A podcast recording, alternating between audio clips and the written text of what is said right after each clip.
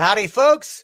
Welcome to Redneck Gone Green. I'm your host, David Cobb, and I am the redneck, and you bet I've gone green, and I'm trying to convince you to do it, too.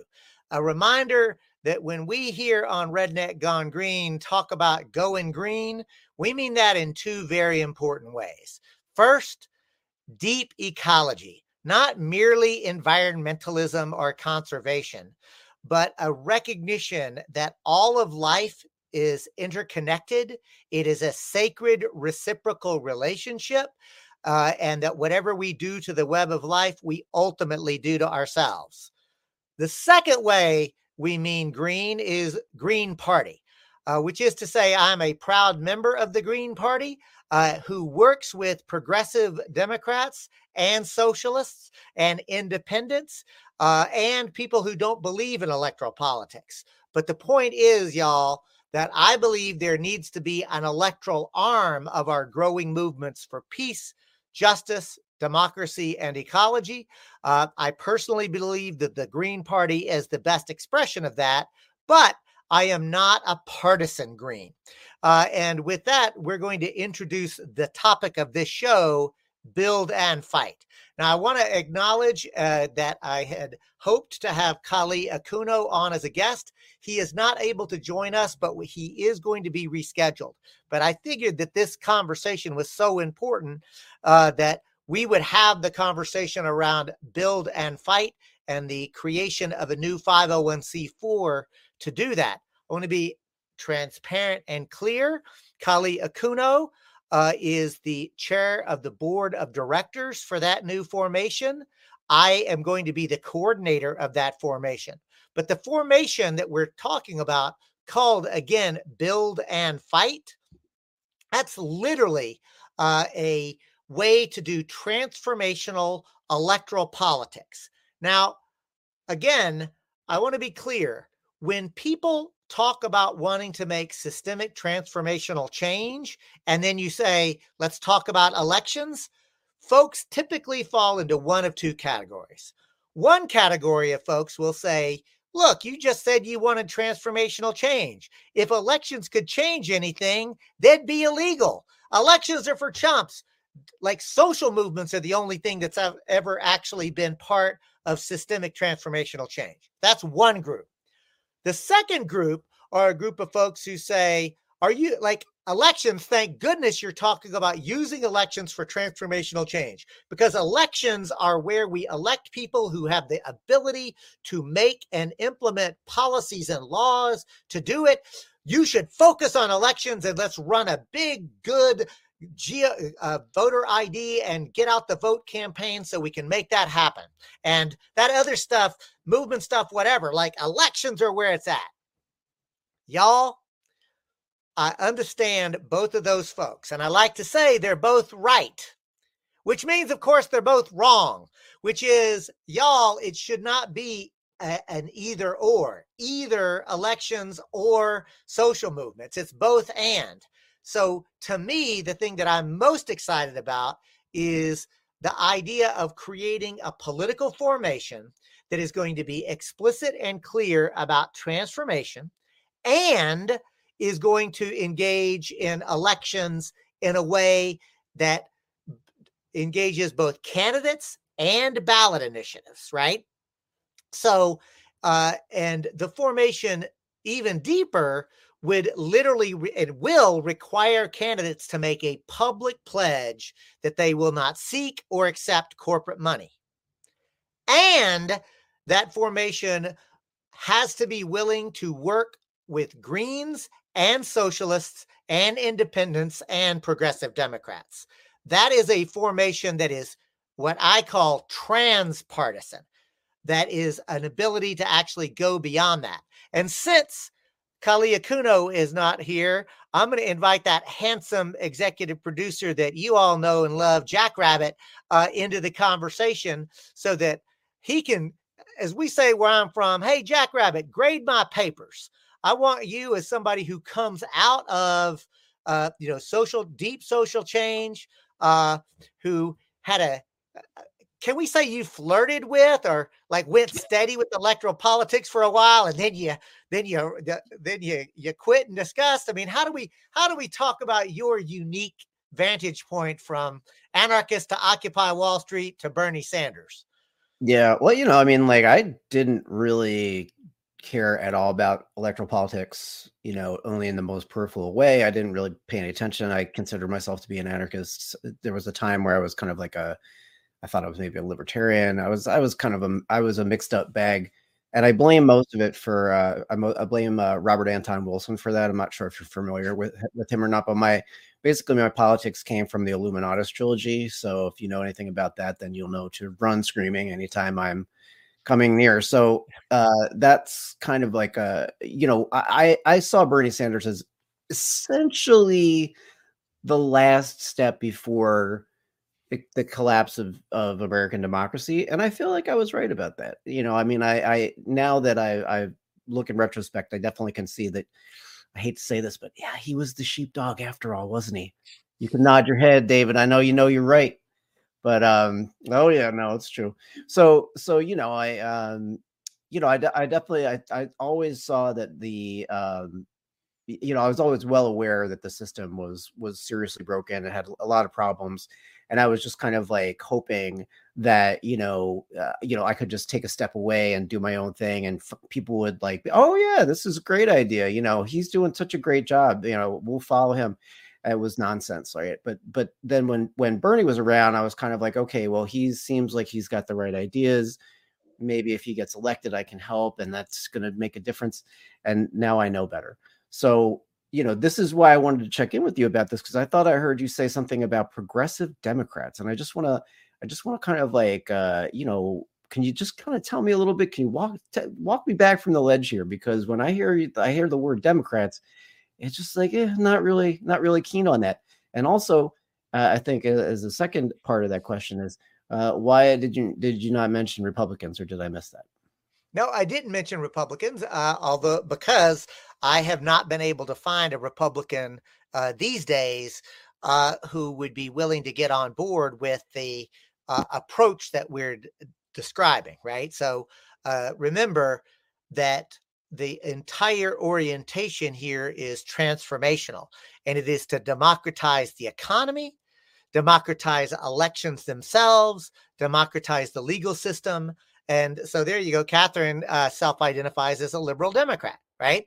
And we'll go into why I do think I work with progressive Democrats all the time. And so I'll circle back, right? Why progressive Democrats are so important. Because, Jack, I know this. The rank and file members of the Democratic Party, like let's take Catherine, who is a frequent visitor, guest, and contributor here on Redneck Gone Green. Catherine self-identifies as a liberal Democrat. And what I would say is, I bet if we were to bring Catherine on this program, and please, Catherine, feel free to engage in the chat. But what we would find is that Catherine is opposed to war. Catherine wants to see a guaranteed living wage to all workers. Catherine would like to see us transition off of oil, coal, and other fossil fuels onto sustainable alternative energy. Catherine wants to see us abolish corporate constitutional rights. I could go through the litany of lists, right? Here's the thing. Progressive Democrats exist in the membership of the Democratic Party. Elected officials and the leadership of especially the National Democratic Party, are mostly neoliberals, and they fake being liberal or progressive, right? So there you go. Catherine says, I'm in favor of all that, and I also live in Texas. So how about that? You know, I don't know if you would self-identify as a redneck, Catherine, but, you know, a couple of Texans here. I think folks may know I'm from Texas. But what I'll say is this, Jack. When I talk about progressive Democrats, what I'm saying is I'm not going to turn somebody who's a member of the Democratic Party into my enemy simply because of their partisan label. Now, I, as you know, absolutely, Jack, am a green. And I was the one who told you that, you know, when Bernie Sanders was first running, you know, the very first time that I understood why people were excited. But I did not think that he was ever going to win the nomination, and that ultimately he would sheepdog people back into the Democratic Party. And, you know, as you know, Jack, Bernie Sanders didn't disappoint me because he did exactly what I thought he was going to do. Yeah, no, right? And no offense to Catherine, by the way. Catherine, I meant no disrespect to you. I mean, obviously, I respect you very much, considering that you're willing to be a part of the Redneck Gone Green community. So, you know, definitely, I know you're on the right page. So that's cool. Definitely, as you know, David was alluding to, I think that the leadership of the Democratic Party is simply unredeemable. And I think that, you know, we see a lot of times that we've seen often, and I'm sure David's got even more examples, but I mean, like, you know, there's Bernie, there's like every member of the squad, Pramila Jayapal. I mean, like the list feels pretty endless of disappointments. And I don't think that that's a bug. I think it's a feature of the Democratic Party. And so that's why I definitely, you know, consider that to be an issue, but not necessarily with individual Democrats for sure. But that does, you know, kind of, that kind of segues into transpartisan, right, David? That's something that I'm not sure if you feel like you fully covered that or not, but you know, if you want to get into that a little bit more, and my Build and Fight is transpartisan. Yes, and that's exactly it, folks. That remember that what we're talking about is a political formation that's not just raising money and giving it to candidates. It is a different orientation. It is to say, we're going to actually build a political organization that has clarity that we need an explicitly post-capitalist economic system, that we need to be encouraging worker-owned cooperatives, universal basic income, public banking, community land trusts, locally owned energy production and distribution models, the whole gamut of democratized democratic economy, right? And that is something that is happening all across the country, but it is something that the leadership of the Democratic Party will not embrace, even if you will find examples individually in some locations where they'll be supportive of those things. But wait, there's more, because we also want to talk about democratizing elections. By that, I mean things like ranked choice voting and proportional representation, things like full publicly funded elections, things like ending felony disenfranchisement, which is a completely perverted and racist application where the intersection of our criminal justice system, our racist society, and elections kind of merge. In addition to that, we want to institute immigrant voting rights, same-day voter registration, make elections a holiday. But wait, there's even more. We want to democratize the entire legal system by abolishing the illegitimate court-created idea that corporations are persons with constitutional rights. We want to abolish the equally odious, also court-created, and also incorrect idea that the expenditure of money is First Amendment free speech. We want to support and empower local communities for self-rule initiatives. We want to advocate for the use of Quo warranto proceedings, which is Latin for by what authority, where you can literally have state attorney generals, county district attorneys, or perhaps even state-initiated private citizens issue corporate charter revocation proceedings against corporations that have a routine history of violating safety, health, environmental protection, and worker laws. Imagine passing 3 strikes and you're out laws against corporations. Imagine passing legislation that prohibits corporations from ever spending any money to support elections. So, David, can we get capital punishment for CEOs on there as well? Is that something that's possible? Well, I'll tell you. Go ahead. No, you go. Tell me. I think it's. I think it's pretty interesting. I think I could get down with, life imprisonment under hard labor for CEOs. The death penalty that compromise. For the corporation. I'll make that compromise, David. All right, look at that. See, we already made a compromise, Jack. But the point I'm making, y'all, to Jack and to everybody else is what I'm describing is what the global South, or what happens in Latin America, Asia, Africa, all across the world, grassroots movement engage in elections from the bottom up, and they make demands that elected officials have to react to. And in our country, we end up chasing politicians. I do want to throw up Kelly's, I think, astute comment here. All of these things David is listing are things people would really want if they knew about it. So, Kelly, thank you for that. Again, Kelly is another frequent contributor here on Redneck Gone Green.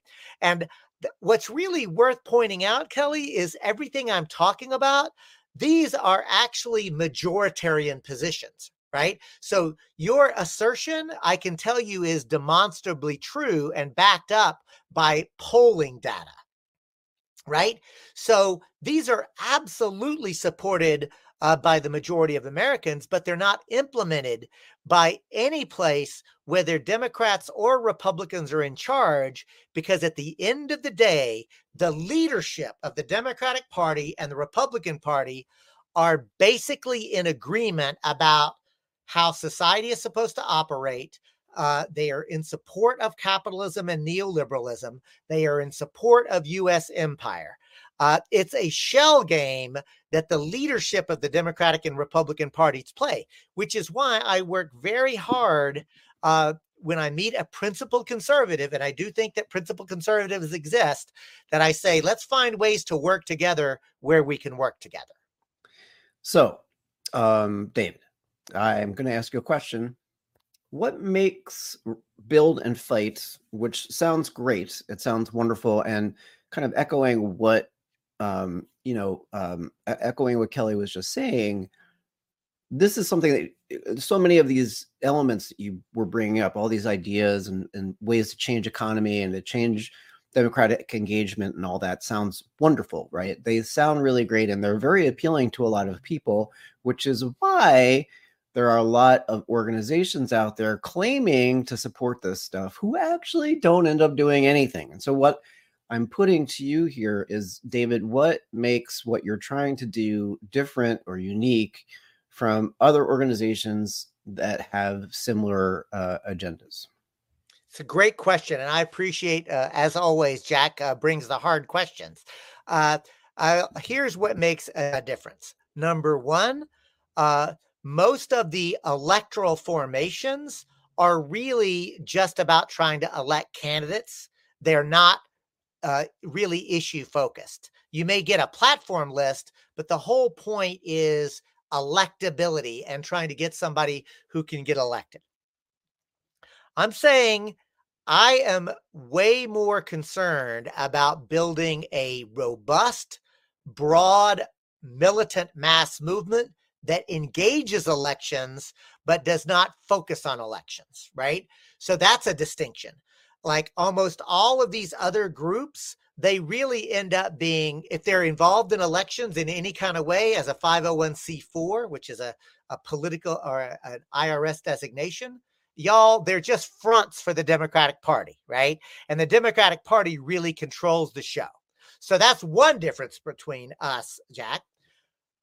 But wait, you say, what about all these other groups? David Cobb, Redneck Gone Green. You've had all these other people who talk like this on your show. And there's these fantastic organizations that you get them to talk about, like Cooperation Vermont or the US Solidarity Economy Network or the Participatory Budgeting Project or on and on and on and on. To which I will say, good question, astute listener and viewer of Redneck Gone Green. And every one of those organizations are 501c3 organizations. Now, as a lawyer, you know why that matters? Because the Internal Revenue Service code has specifically been written to depoliticize or de-electoralize social change groups. So you're not allowed to electioneer for candidates if you're a nonprofit charitable organization. What we're doing is something unique, Jack, because we're saying we're going to do that kind of specific work around issue work that C3s normally do, but we're going to do it as a C4 so that elections are part of what we're doing.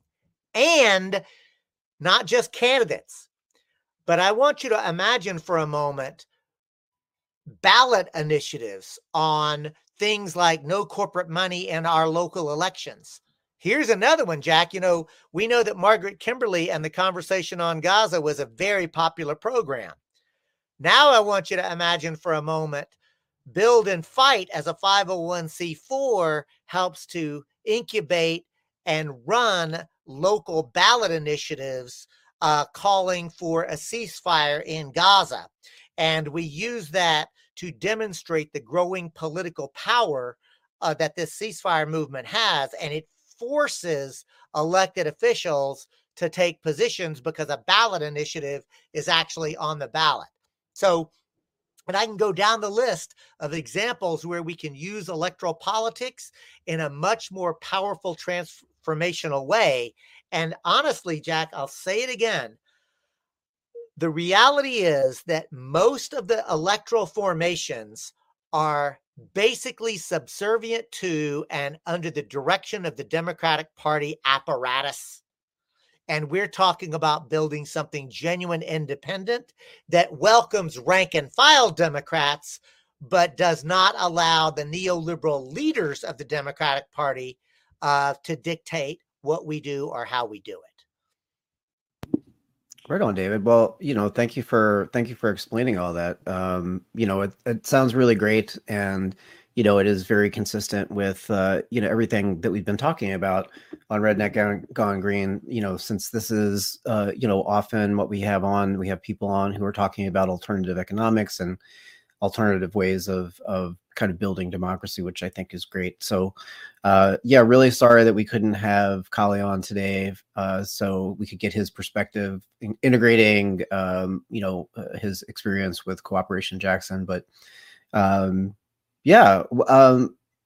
So I'm going to take this opportunity to share with listeners and viewers that don't despair, because Kali Akuno is going to join us on the first Tuesday in March, and get this, Jack, every first Tuesday thereafter.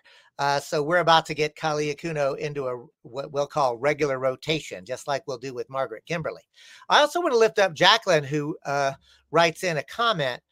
She says, I think in the West, we have a political system in which politicians who may have good intentions feel coerced into selling out on some of their ideals. And I think this is a very powerful point that Jacqueline is making, because, again, there's a phrase, I forget who said it, because if I could remember, I would give them credit. I didn't come up with this idea, but I think it's a very important one. And that is, really, we typically, most of us do not rise to the into our individual aspirations.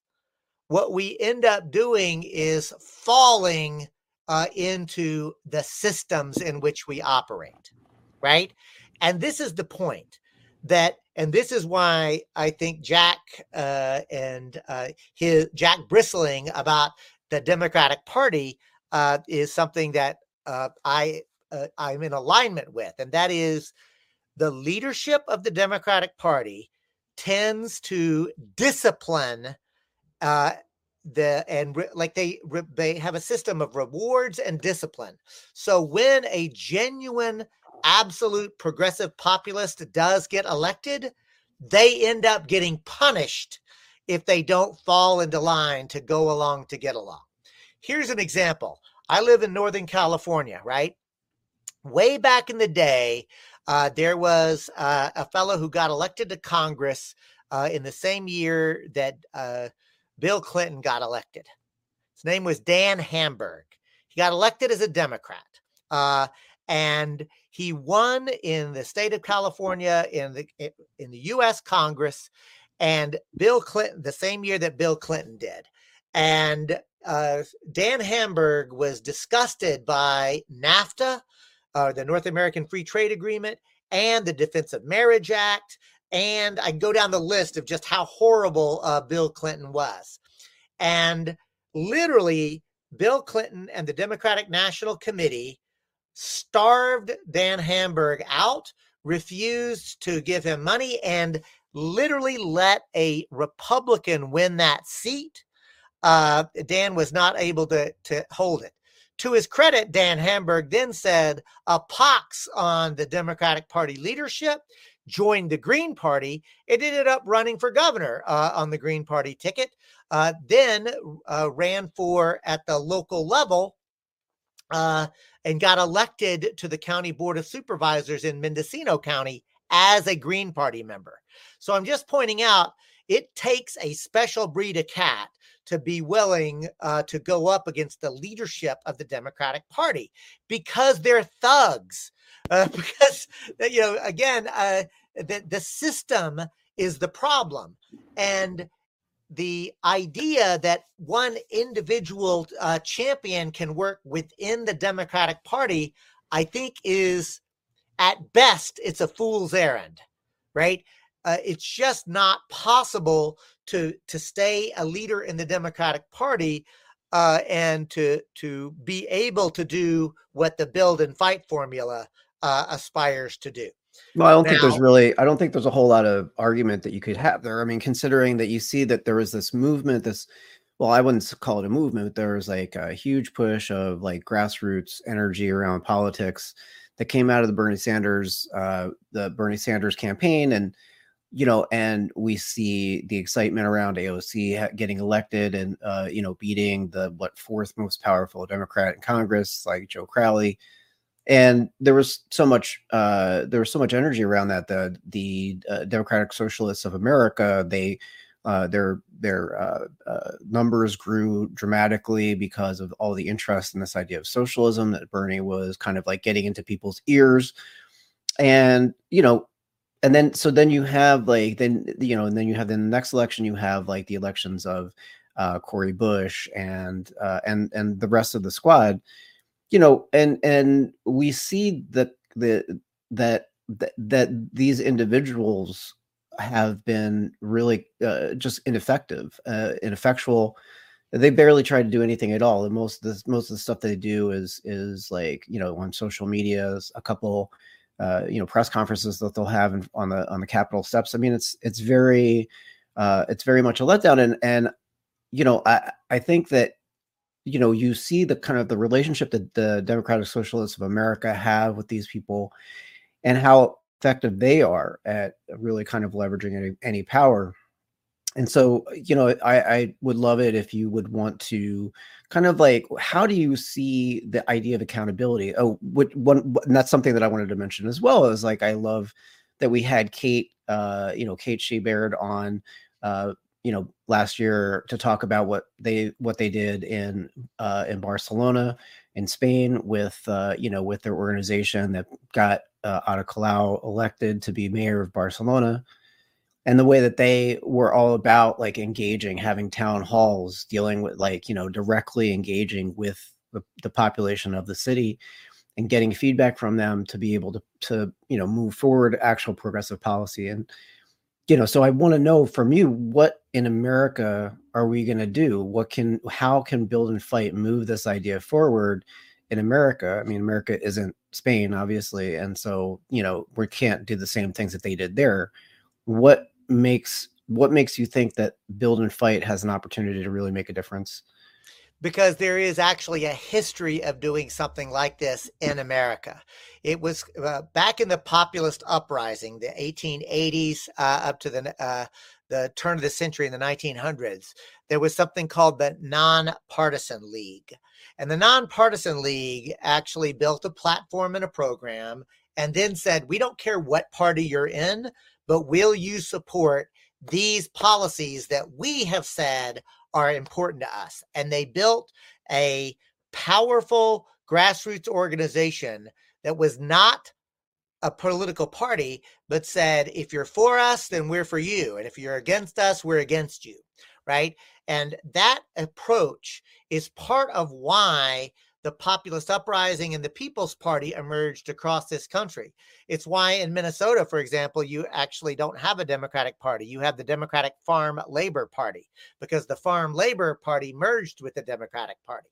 My point is, Jack, there's actually a history of this working in the United States, but most people don't know the history because most people don't geek out on political economy and social change movement history the way I do. And again, I don't think that makes me, you know, special, or maybe it makes me special in a funny kind of short bus way. I'm sorry. I think that may actually be insulting. I didn't mean to do that, but I'm just pointing out, right? I thought it was funny. Okay, thanks. You know, like, you know, I don't want to be obnoxious, right? I mean, I want to be funny and make a joke, but I want to be respectful, right?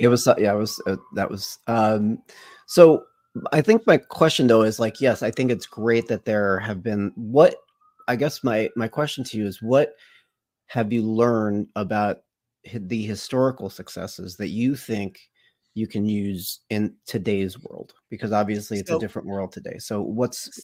Yeah. So Jack, thank you for that sort of, you know, continuing to push the issue, because one of the things that the Nonpartisan League successfully did was to say, it's not just a series of policy and platform positions, and it's not just elections. They were also connected to the creation of the farmers' alliances, where and then the creation of the very first granary co-ops. I mean, if you travel across the Midwest, you'll see all these big, huge silos, right? These grain silos, and almost all of those were examples where people were doing grain cooperatives. Why? Because the bankers and the financiers were screwing them and so they created cooperative ecosystems, and they had a sub-treasury plan. I mean, the Farmers Alliance and the co-op and the sub-treasury plan were an amazing example of merging like direct mutual aid and elections. So, like, yay, it worked. You know where they're, you know, the mistake that I think they made, Jack? Are you ready for this? I'm listening. They merged into the Democratic Party.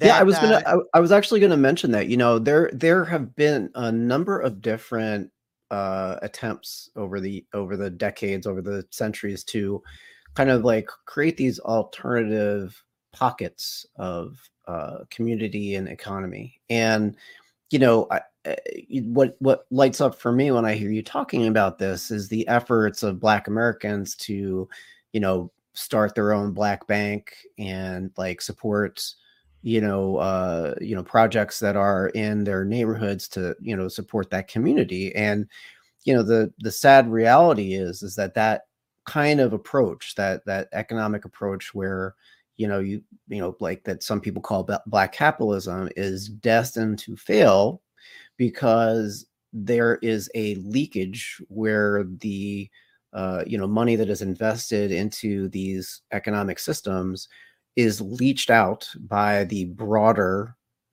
predatory capitalist system. And so it's like, you know, I think that is always has to always be a concern, and something to be considered when you're talking about building parallel economics. Okay, that's my particular take on it, because it's just a fact. It's a you know, so yeah, it's just something to keep in mind.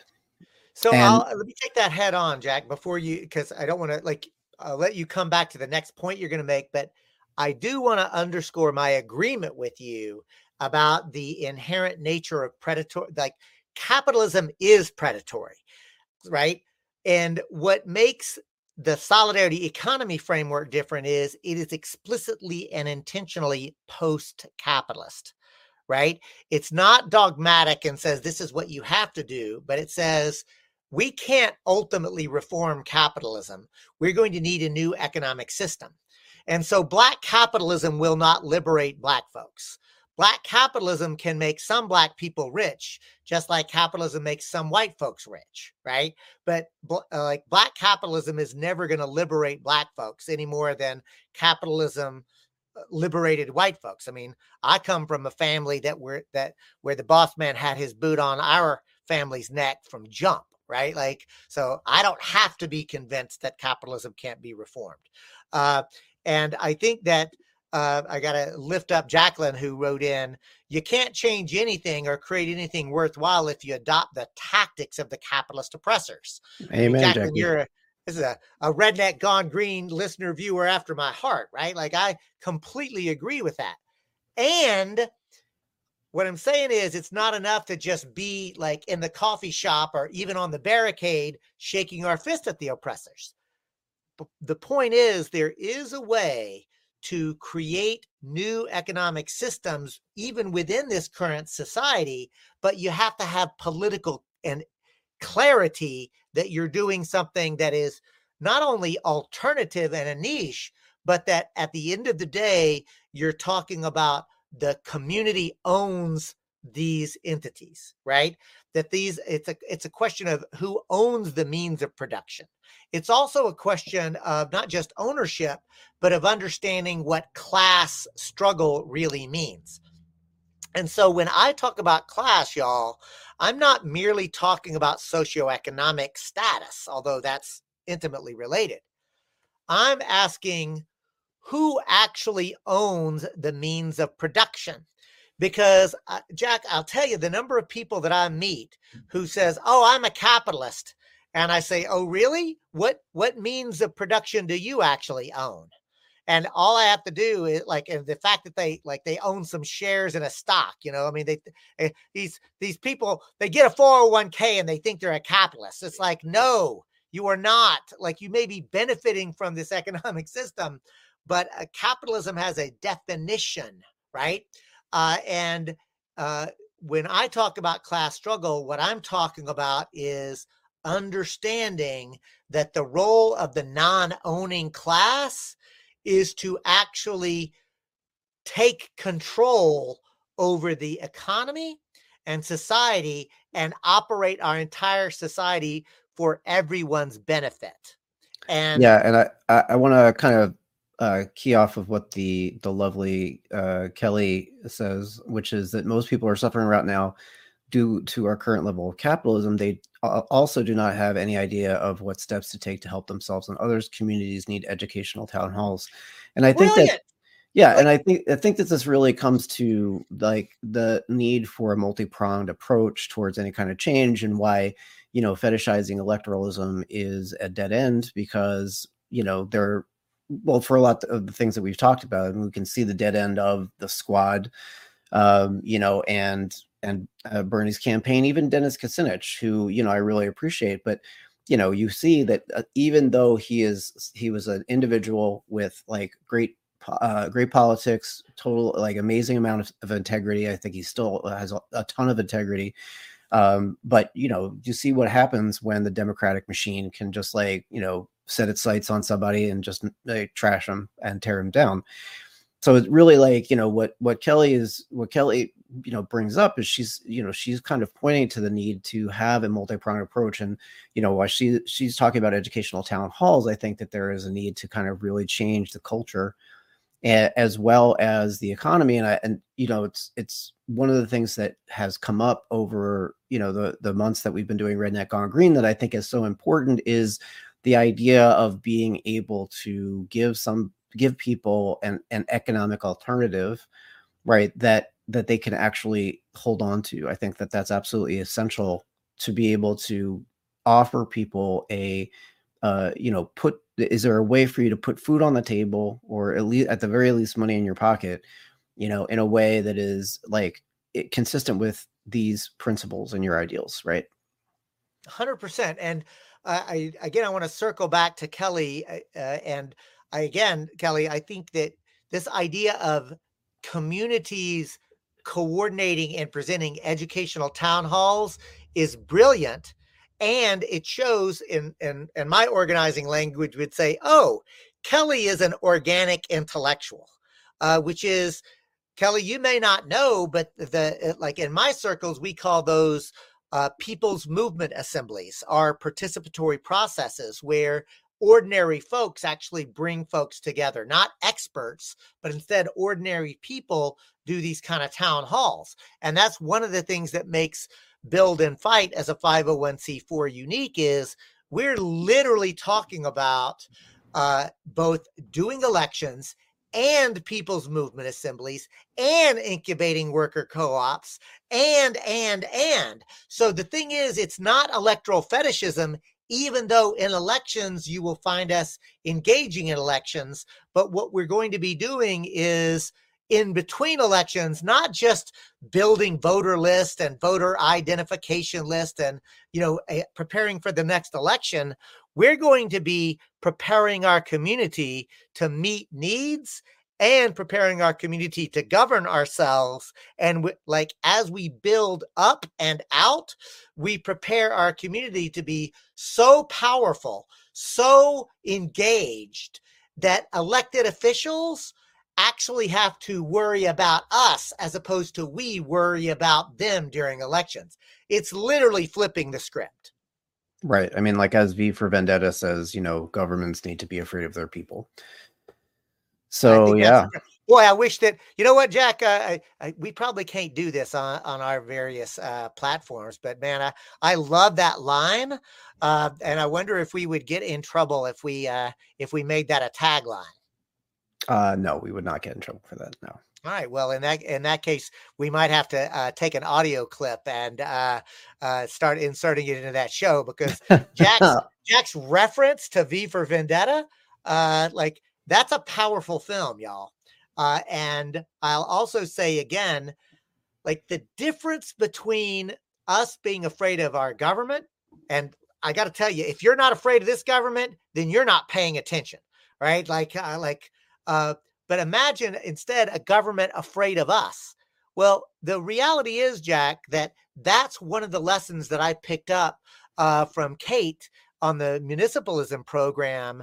And that is that they had built such a broad and deep and engaged community that folks were literally scared of the people's assembly processes that were underway, right? So lessons learned, and lessons learned about the importance of not just engaging in elections, but also meeting people's needs. As you said, food on the table or money in their pocket. That's why I think it's so critical. It's not either or, it's gotta be both and.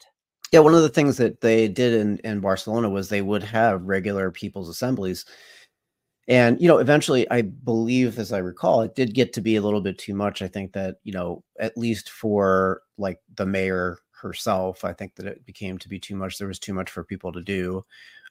But, you know, that was a real thing. And I would suggest that that's something that should be part of, you know, a condition for support from Build and Fight. If I was to make a suggestion, humbly, you know, is that, you know, people who are going to get that support from your organization, you know, make sure that they commit to, you know, engaging directly with their constituents. I mean, I think that, you know, you see like Nancy Pelosi, I don't believe that she's had a town hall the entire, like what, 50 years that she's been in office, or, you know, she doesn't have debates with her, you know, with her competition and in her primaries. I mean, you know, I think that would go a long way towards building, you know, this idea of real community engagement. Yeah. Yeah. Look, I completely agree with you, Jack. I mean, that this idea of making sure, like, I guess that another way to come at this or to talk about it is to recognize that we don't just need candidates and elected officials, you know, who are scared of their constituents. What we really need are members of our community who are social change agents to actually be running for office, that are committed to being accountable to the movement itself. In other words, right now, it is exceptionally rare to see an elected official who really thinks and acts as if they are truly servants of the people. Right? It's just not how the process works. And so that's why I thought your point, Jack, earlier about changing the culture is so important. It's all connected, right? So yes, we should do elections, but not fetishize elections. And yes, we should do people's assemblies, but not so much that it burns the people out or burns the process out. Yes, we should do worker-owned co-ops, but if all we do are co-ops, then all we've done is at best create a little job for ourselves where, oh, cool, we fired our own boss, but the rest of capitalism is still like destroying the planet. Right. Which again, it's just so important, David. It's so important to like keep in mind with this. Like I can't stop thinking about just the degradation that our current system, the barbarism of our current system, and the way that it just brings people down. It just makes it so that people are so terrified and so scared of, going outside of what are considered to be acceptable boundaries, that they are, basically trapped in a, an unsustainable, like life sucking, capitalist monstrosity. So I think that I'm really grateful to you. I can say that I'm very grateful to you for wanting to put this forward. It's one of the reasons why I'm really grateful to be a part of this show and getting to be exposed to the people that we've had on the show. Because I think that, the reality is that we can talk a good game. When it comes down to it, we are surrounded by just an absolutely toxic anti-life that is taking the form of establishment politics in this country, establishment media, and it is out to destroy us all. And and it's only through working together, it's only by supporting each other that we have a chance. And it's not trivial. But it's also not trivial to do that, I don't think. I don't think that it's enough to just like talk about how nice it would be.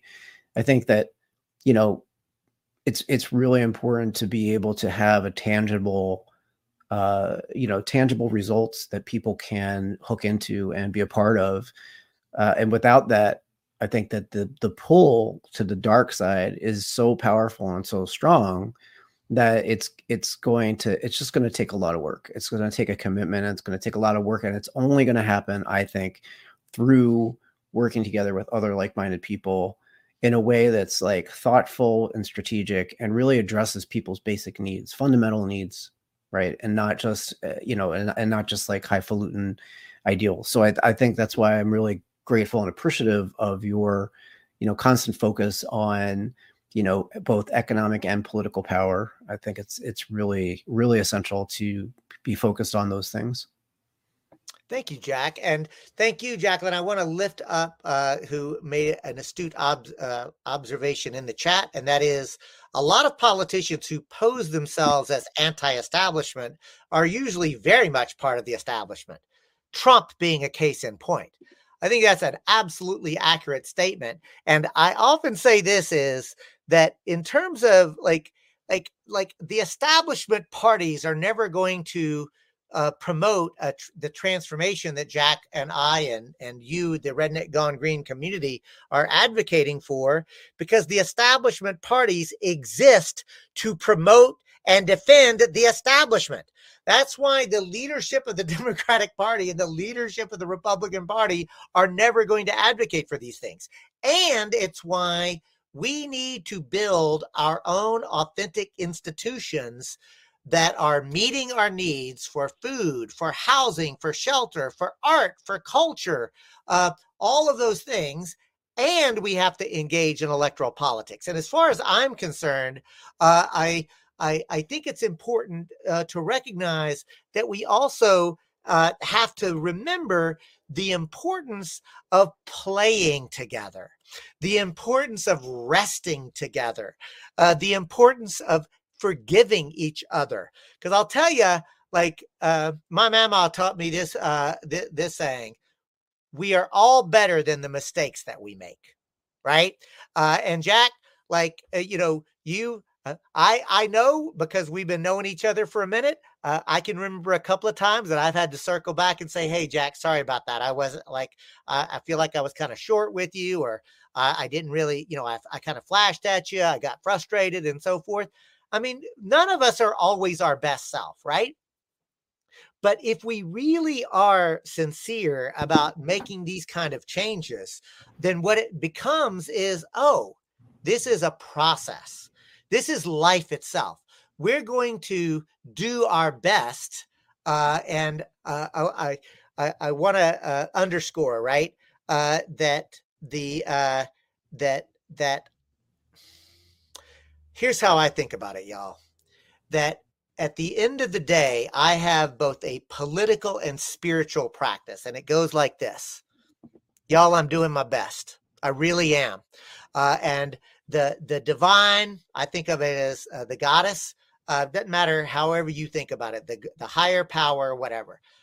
I don't believe that the goddess has tasked me with winning or succeeding. The requirement that I have is to do my best. And so if I can remember that I'm just going to do my best. But here's the hard part, Jack. Are you ready? Do your absolute best. Release the result.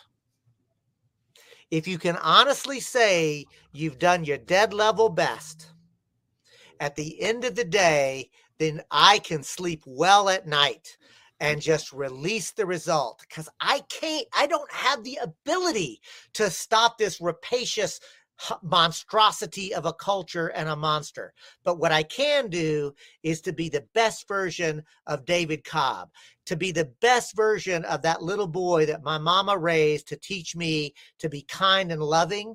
And if I can do that, then I can sleep well at night. Well, I think that's really sweet. I do. But I also want to say that, you know, after many years of therapy, I can definitely say that it is not necessarily the easiest thing to know what your best self looks like, and that figuring out what that means and who that is that's a real that's something to really put an effort into and really try hard at, because it doesn't come easy. I'll tell you.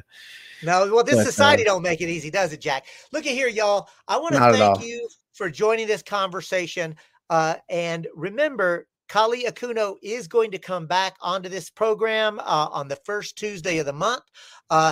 In the meantime, next Tuesday, we're going to be joined by members of the Poor People's Army, Sherry Honkala and Shamako Noble. These are righteous fighters and defenders of the people. They'll be talking about the work that they do and the march from the Democratic to Republican Party conventions that they're going to do. I'm really excited to that. And I want to invite you to please join us. And remember this, y'all, that the Redneck Gone Green community is growing. We're getting larger, stronger, and better organized every day. And it's because of folks like you. And so I ask you, I know that everybody says to do it, but I'm going to say, please, would you like, comment, and subscribe? Remember, Redneck Gone Green is a Substack community where Jack and I do writing every week. But we also have a YouTube channel. We have a Facebook channel and a group. And we broadcast on Rumble. But wait, there's more, because we also put out a podcast. So perhaps you're just listening to this on podcast. So however you are connected to this community, please stay connected to this community, because we, the people, are far more powerful than we dare to believe, but we can only win if we unite and fight. Peace.